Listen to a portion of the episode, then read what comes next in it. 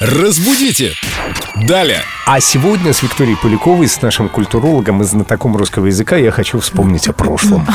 А со мной ты не хочешь о прошлом вспоминать? У нас тоже немало прошлого.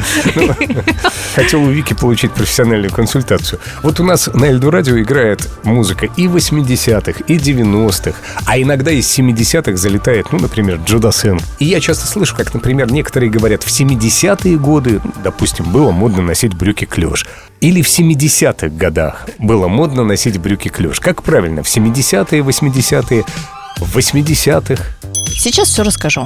Оба этих варианта равнозначны. То есть можно сказать и в 70-е годы, и в 70-х. Но все-таки принято считать, что если есть слово годы, то в 70-е.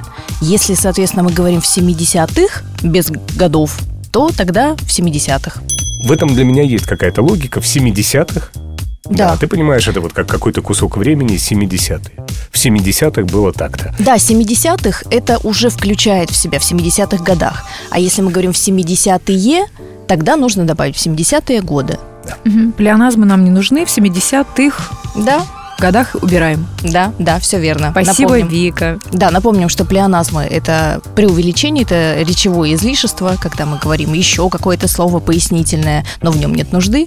Поэтому, чтобы не плодить плеоназмы, мы говорим либо в 70-е годы, либо в 70-х. Я тогда не буду претендовать на звание плеоназма в этой программе и помолчу. Все ясно и без этих моих слов.